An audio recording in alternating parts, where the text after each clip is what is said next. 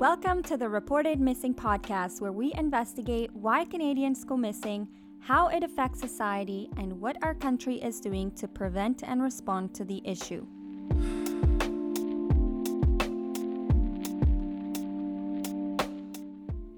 Hi, listener. I'm your host, Becca, a Canadian journalist and missing persons advocate. If this is your first time listening to our podcast, this is only our second episode ever, so you haven't missed much. But I recommend you listen to our most recent episode if you haven't already. It's the host introduction and what you can expect episode.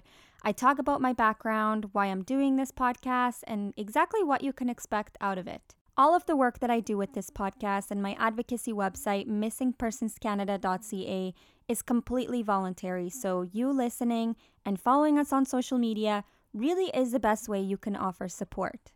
Today, I am bringing you our very first interview, and our topic of discussion is Canada needs a national missing persons framework. I talk a lot about the fact that Canada doesn't have a national missing persons framework, and it's the whole reason why I'm doing this podcast in the first place.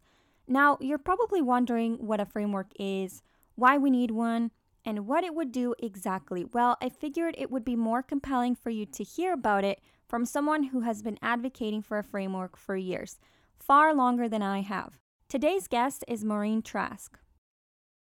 When I first met Maureen, I was in the very early stages of this investigative project. At the time, I had just made my advocacy website and I was publishing stories of missing persons. Maureen came across one of my stories on Facebook and she sent me a message. She told me she was an advocate focused on supporting families and creating legislative change. She hadn't told me anything else about herself until I asked. Almost 10 years ago, Maureen's son Daniel went missing. While searching for Daniel, Maureen faced many challenges. Three and a half years after Daniel was last seen, his remains were found. You know, I've interviewed dozens of families of missing persons. I've sat with them for hours listening to their stories and trying to understand all of these challenges they're faced with. All of these families know there are systemic flaws, they know there's a lack of support, but most of them are tired and put 100% of their time into finding their loved one. They don't have the time or the means to advocate for change. But Maureen wanted change. Even though her son Daniel was found, she couldn't just step away knowing other families were experiencing what she went through. Without support, with systemic flaws, and feeling helpless. I like to think that there are two types of self defined advocates people who recognize a social problem and talk about it, and people who recognize a social problem and do something about it. And Maureen is all about actions speak louder than words. She has helped enact legislation to help police in missing persons investigations. And in this episode, you will learn exactly what she has done, how, and why it's important. This is the story of her son Daniel and how he inspired her to push for policy change. So, Daniel was an amazing little guy, exactly two years, two days uh, difference between him and his older brother.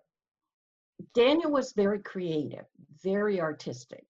School wise, he struggled. So, we had to help him along the way but he did end up completing high school and he was very hands oriented so he got involved in roofing and as he got a little older he did some bartending he loved the clubs and the clubs loved him uh, he was a good looking guy i must say and he loved life and he lived it to his fullest can you tell me about the year or maybe six months before his disappearance?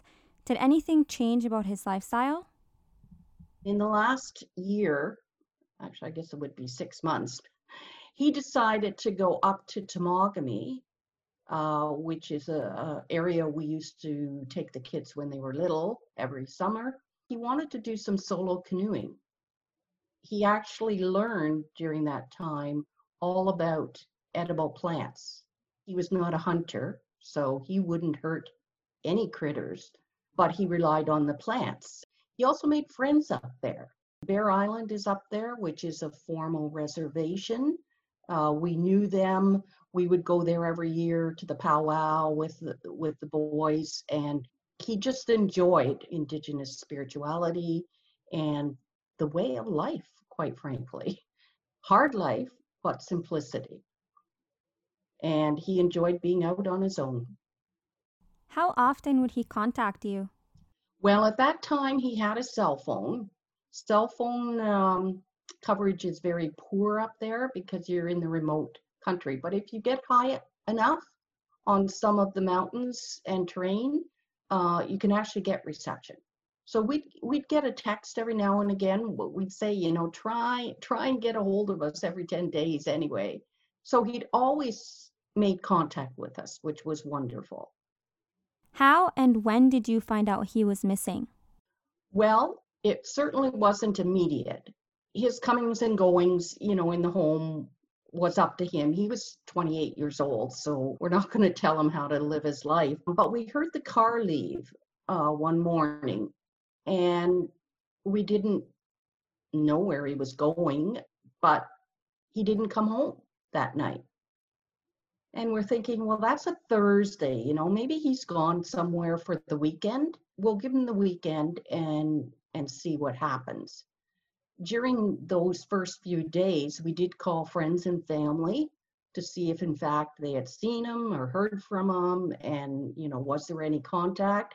The only thing we learned is that he did pick up his paycheck and um, they were likely the last people to see him monday morning we called the police and we said you know it's it's unusual that you know he wouldn't be in contact it's been three days so we'd like to file a missing persons report we got a call from someone we didn't know them um, but they said your son's car is parked in camp Wanapitei. That was the, the youth camp that he used to visit. We told the police this, and they put two and two together, and there was actually a tactical team doing training up in the area very close by. So they sent the tactical team over. My husband went up with a friend so he could be there. And um, they did the total search around the vehicle and um, nothing was found. Second year we were searching. Daniel's winter clothing was found on a lake northwest of Temagami called Diamond Lake. And when that clothing was found, the OPP set up basically uh, a base search station, and they had helicopter and dogs and divers and boats coming in. You name it, they did it. And they were there for close to 10 days. They um, didn't find anything further, though. I recalled a day when he was likely four four years old and we were in a store and they had those carousels with tons of clothes and it revolved and kind of thing. I couldn't find him. He, I, I was just looking at something and turned around and he wasn't there and i'm calling daniel daniel where are you well it turned out he was hiding under this carousel thinking it was a hide and seek thing uh, with his mom but it scared the heck out of me, you know. And at that time, I thought, oh my gosh, if he were ever missing, missing, what would I do? And here I was, you know, 24 years later, um, dealing with him missing. We got a call. He was a retired forensic officer uh, in the Michigan police. So he knew how to do all the reports and what needed to be cleared plan wise and everything. And I said, well, that's great, but I got to find out if the OPP even allow this. Two months of negotiations basically, and they agreed that, you know, this team could come in, which was awesome. And the first time they were in, they found his backpack and ironically, it was a little area that my husband and son couldn't finish because it was raining so hard the year before. And they found it. So we called the OPP and asked them, you know, to come in. And they did come in and collected it. But they said it wasn't substantial enough to do a search. And part of the issue was Daniel's clothes was found sort of upstream, and the backpack was found at the very bottom of the lake uh, in a little bay area. So it's like, well, was he going north? Was he going back to the camp? Like, where should we go from here? And the search team suggested carry on going north. They assessed that the backpack had some floating devices in it. And because the winds are prevailing east, it would have pushed it to the eastern shoreline and down to the bay and rested there. We didn't find anything in 2014, but they said we'll be back in 2015, no problem. And they were, and they were only out for one day. This time my husband went out. I was at the cabin making supper and my husband arrives with one of the searchers behind him, the lead searcher. And I thought, where are the other two searchers? Did something happen? And then my husband said, they think they found him. And it was like this black cloud just lifted off of me because we had been searching so long, so hard, wanting some evidence of Daniel and this may or may not be it. I didn't think I wanted to go. I said, I'll wait till the OPP come tomorrow and we can see it. And after I thought about it for about 10 minutes, because they were going to go back to get the other searchers, I said, I think I want to go with you.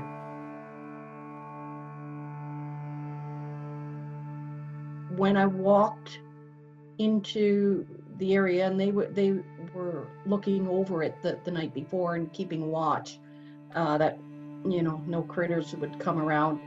Um, there was a huge pine tree and there are many up there. Um, his skull was right beneath it lying in pine needles. And the contrast of the skull to the pine needles was like a blaring beacon almost. Um, it it was beautiful and peaceful. And to the right of that was a running brook, which sounded again so peaceful. And I thought, knowing Daniel, he found this spot. he knew what he was doing. Um, but I also know reality of Mother Nature and animals, so I can live in my fantasy, I guess. Um, it couldn't have been a more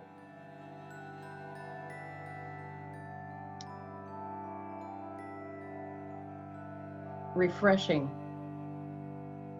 trip and and I was glad I went then because I did break down um, and had a good cry both me and my husband. So the next day, when the OPP came, we didn't break down, so to speak. Um, but it's had I not done that, had I not gone to the site, and I went back the next day as well. Um, but had I not gone at all, um, I know I would have regretted it. I had to see him. I had to see where where um, he was found.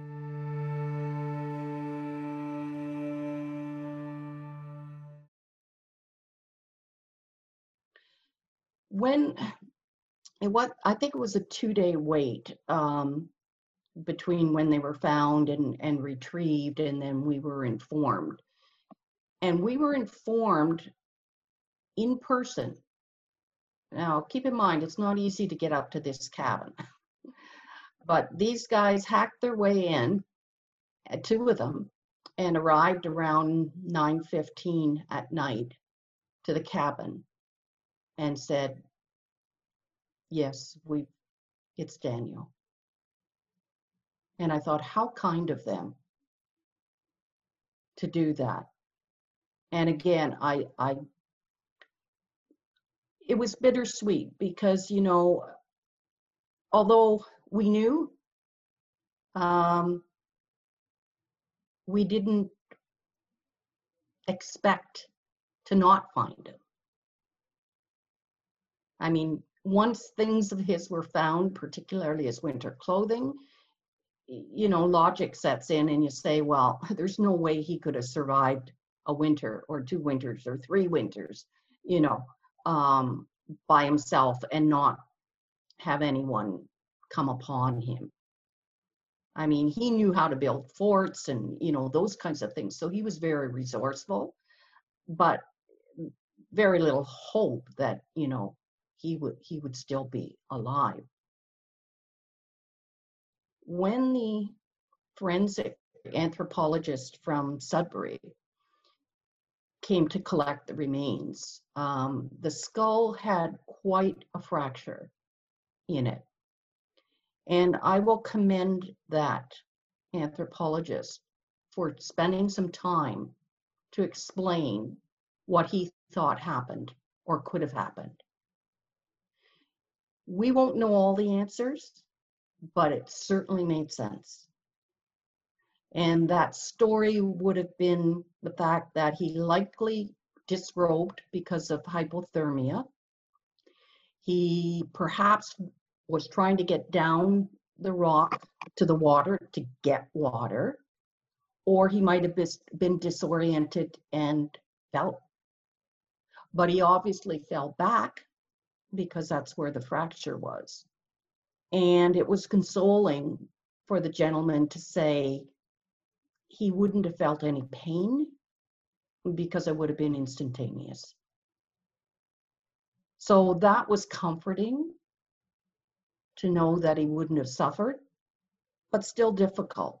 And I said, Well, so how did he get from there to here? Because it's another 20 kilometers.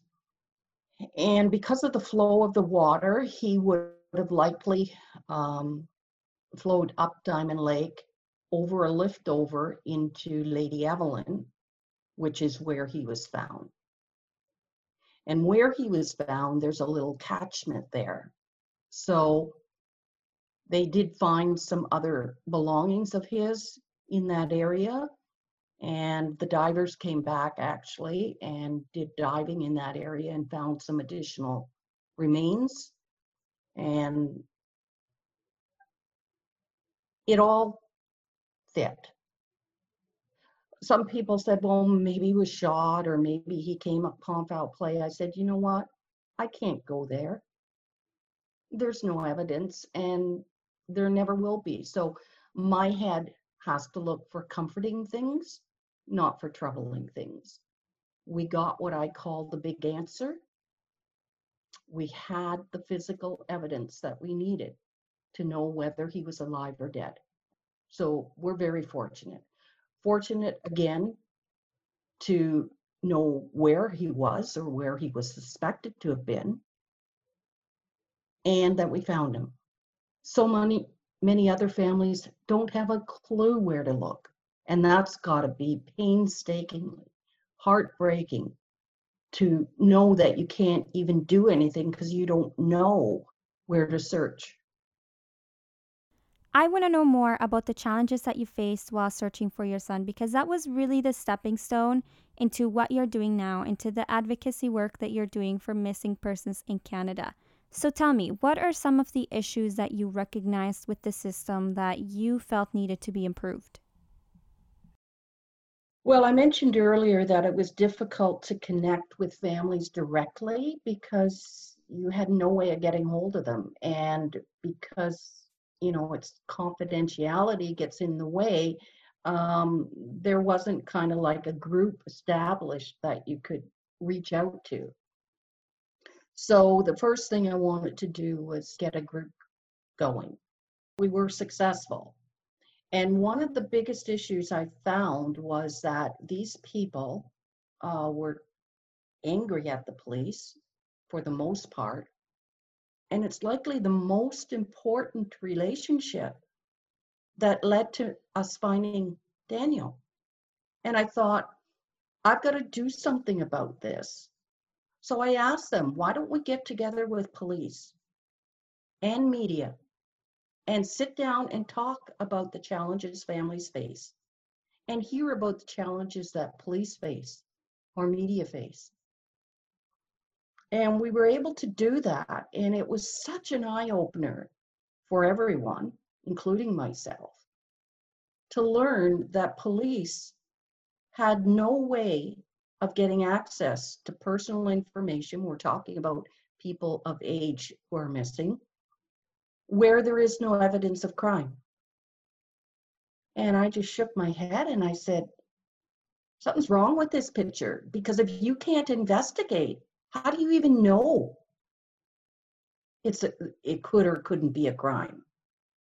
How do we flip the coin on this so that we treat every case as potential crime and prove otherwise that it's not?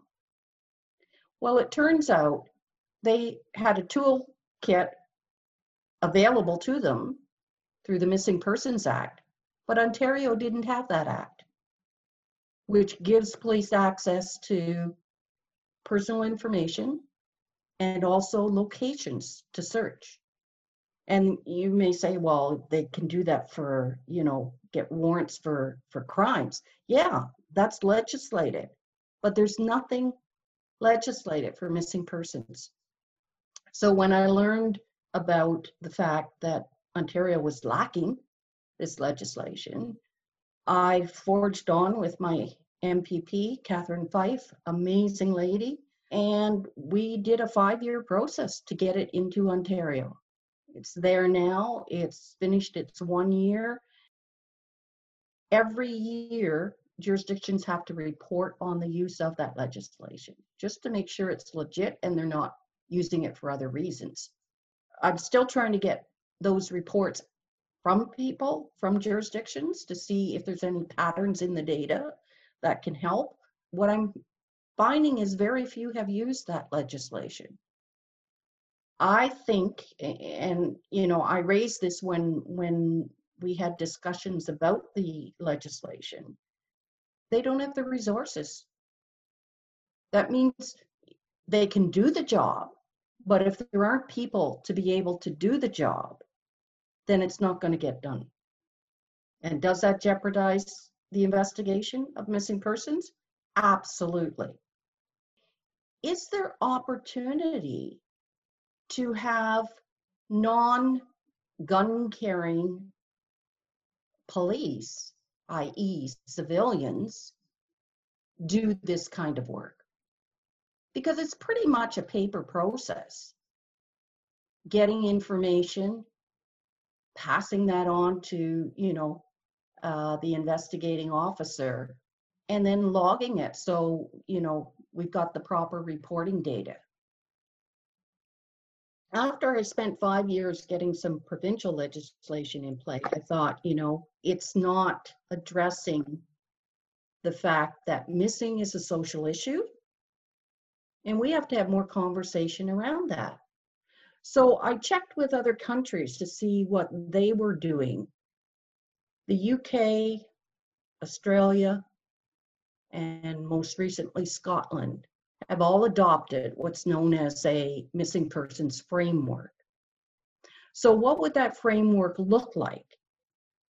Well, it would include protection, obviously. It would include support for the families, of which we have very little in Canada. It would include education, but we're never going to have what I believe any framework must have, which is consistency, accountability, and transparency. Without those three key objectives in play, nothing is going to succeed. And the Missing Persons Act is another good example because that, although federally recommended as a result of some reviews that came out of BC, we still have two territories and three provinces that do not have that legislation. They are disadvantaged, as was Ontario, until we got that in play. But even now that it's in play, there's still the challenge of knowing if it's effective, if it's being used, and how it's being used. Yes, Yes. And there is a learning curve. Many of the Western provinces have had that legislation for more than five years and ha- have a stipulation to review it at least on a four to five year regular basis. So improvements are happening. I don't expect it to happen overnight, but I do expect if police are saying we need this, then they have to play a role in getting their resources to be able to use it. Yeah, and I think that Canada still has a very reactive approach to dealing with missing persons. I mean, yeah, the police at the end of the day need the right tools and resources to do their job effectively, but it's not just about recognizing what police need to do their jobs. It's about understanding why people are going missing in the first place and how we can prevent people from going missing. And this is exactly what a framework would offer, but we don't even have one yet. And it also can't be the job of a single person. It has to be a multi agency effort between scholars, community stakeholders, government representatives, families of missing persons, and experts. Exactly. And I um I see the national framework as kind of like a place to hang things, a place to organize the must-haves with a bottom up approach to building in those three things I talked about consistency, accountability, and transparency. Let's try and raise to the challenge. Let's try and get the right heads together. Because if this addresses all the issues that we're nitpicking at, in a more cohesive way and is more beneficial to society as a whole, then what are we waiting for? Prior to Daniel going missing, I wouldn't have viewed missing as impacting me at all. I'd read the story in the paper. I'd think, oh, that poor family and I'd turn the page and that would be the end of it. It's only through my experience of living it that's turned me into an advocate. In honor for Daniel and also for all the other families who are still looking for their missing loved one. On a scale of 1 to 10, how well does Canada recognize missing persons as an issue? Canada as a whole, I would say probably three.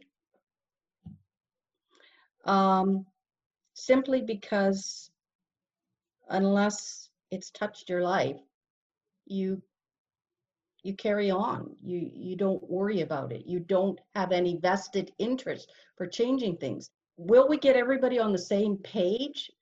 Um, I think a national framework will help us to get there. I'm not sure I know of anything else that would. Before I end off any episode, I'm going to be doing a recap of what we know, what we don't know, and what we need to know about the topic of discussion. So, the topic of discussion in this episode was a National Missing Persons Framework. This is something that Maureen and I are advocating for, so let's start off with what we know. We know that a missing persons framework would offer four things a prevention strategy, a response strategy, support for families of missing persons, and protection for vulnerable people who are at high risk of going missing. We know that Canada doesn't have such a structure, but other countries like the UK, Scotland, and Australia do. We know that a framework cannot be developed by a single person, but it must be a multi agency effort between stakeholders, government representatives, families, policymakers, and other experts. Now, let's move on to what we don't know. We don't know why Canada doesn't have a national missing persons framework. We can assume that it's because missing persons is not recognized as a social issue, as a national concern, but we don't know. And we don't know how long it would take to implement one or how we would even go about that. You heard Maureen say that a Missing Persons Act took five years. It was a five year process. And that's just a provincial legislation. A national framework would be a federal structure. We also don't know exactly how this framework is helping the missing persons issue in other countries. We will take a look at what and how other countries are addressing missing persons and if their approach is effective or not, so stay tuned for that.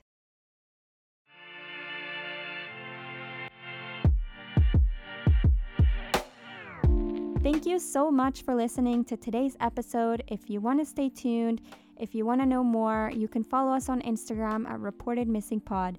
Don't forget to subscribe, and you can also visit our advocacy website, missingpersonscanada.ca, where I feature missing person cases in great detail. That's it for today. I will catch you next time.